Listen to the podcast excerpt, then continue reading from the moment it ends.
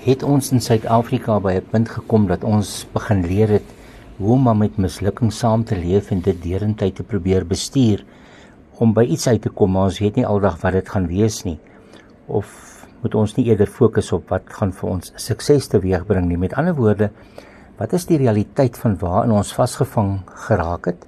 Wat is ons werklikheid? Wat is die dilemma waarmee ons sit? Maar waar moet ons fokus met ander woorde watter uitkomste gaan vir ons iets beters gee Elkeen van ons soek elke dag van ons lewe 'n beter toekoms vir ons, maar ook vir ons nageslag. En daarom is dit belangrik dat 'n mens die regte dinge moet doen. Nou ons sit vandag ongelukkig met hierdie dilemma van 'n vreeslike reaktiewe bestuurstyl wat ons eintlik heeltyd ervaar dat ons regering vandag heeltyd krisisbestuur toepas. Baie keer krisisse wat hulle self geskep het, krisisse wat geen uitkoms gee nie, maar hulle volhard daarmee 'n ideologiese benadering wat wêreldwyd nog net hartseer en armoede veroorsaak het. Maar hier by ons in Suid-Afrika word volhard daarmee. En as daar 'n paar praktiese goed in ons kant te toelig wat daaruit ervaar word, dinge soos kaderontplooiing wat een van die beduidende aandry aandrywers is van die regering se beleid wat 'n baie sterk reaktiewe aard is ten opsigte van die realiteit in die praktyk. Ons beleef dat hier vir partylojaliste wat in sleutelposisies aangestel word wat hoegenaamd nie die kwalifikasies of kundigheid het nie, het ons land gebring tot by 'n punt van instellings wat net nie meer effektief funksioneer nie.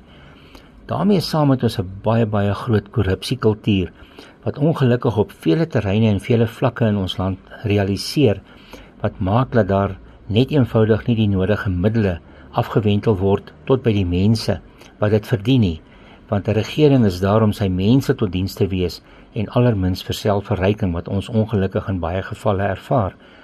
Hierdie goed het alste weeggebring dat ons ongekwalifiseerde amptenare in baie posisies het wat veroorsaak dat daar nie behoorlike besluite geneem en uitvoering gedoen kan word nie. En dit is die dilemma wat ons vandag het. Ons vraag is, hoe kan dit omgeskakel word? En dan is daar 'n paar aspekte, goed soos beleenvaardigheidsontwikkeling, versterking van teenkorrupsie maatreëls, meriete-gebaseerde aanstellings, wees innoverend en dan terwyl ons vasgevang sit in hierdie dilemmas sit ons natuurlik dan ook nog met 'n Suid-Afrikaanse polisie diens wat net nie eenvoudig oral vertrou kan word nie. En dit bring vir ons 'n baie groot probleem teweeg. Ons in Suid-Afrika het nie nodig dat ons hierdie duurprys moet betaal van oneffektiwiteit nie en ek dink dat ons in Suid-Afrika moet 'n keuse maak om daai beginsels neer te sit wat sukses na vore gaan bring uitkomste gaan gee dat ons 'n toekoms kan bou, ook op die veiligheidsterrein, maar ook so op elke ander terrein.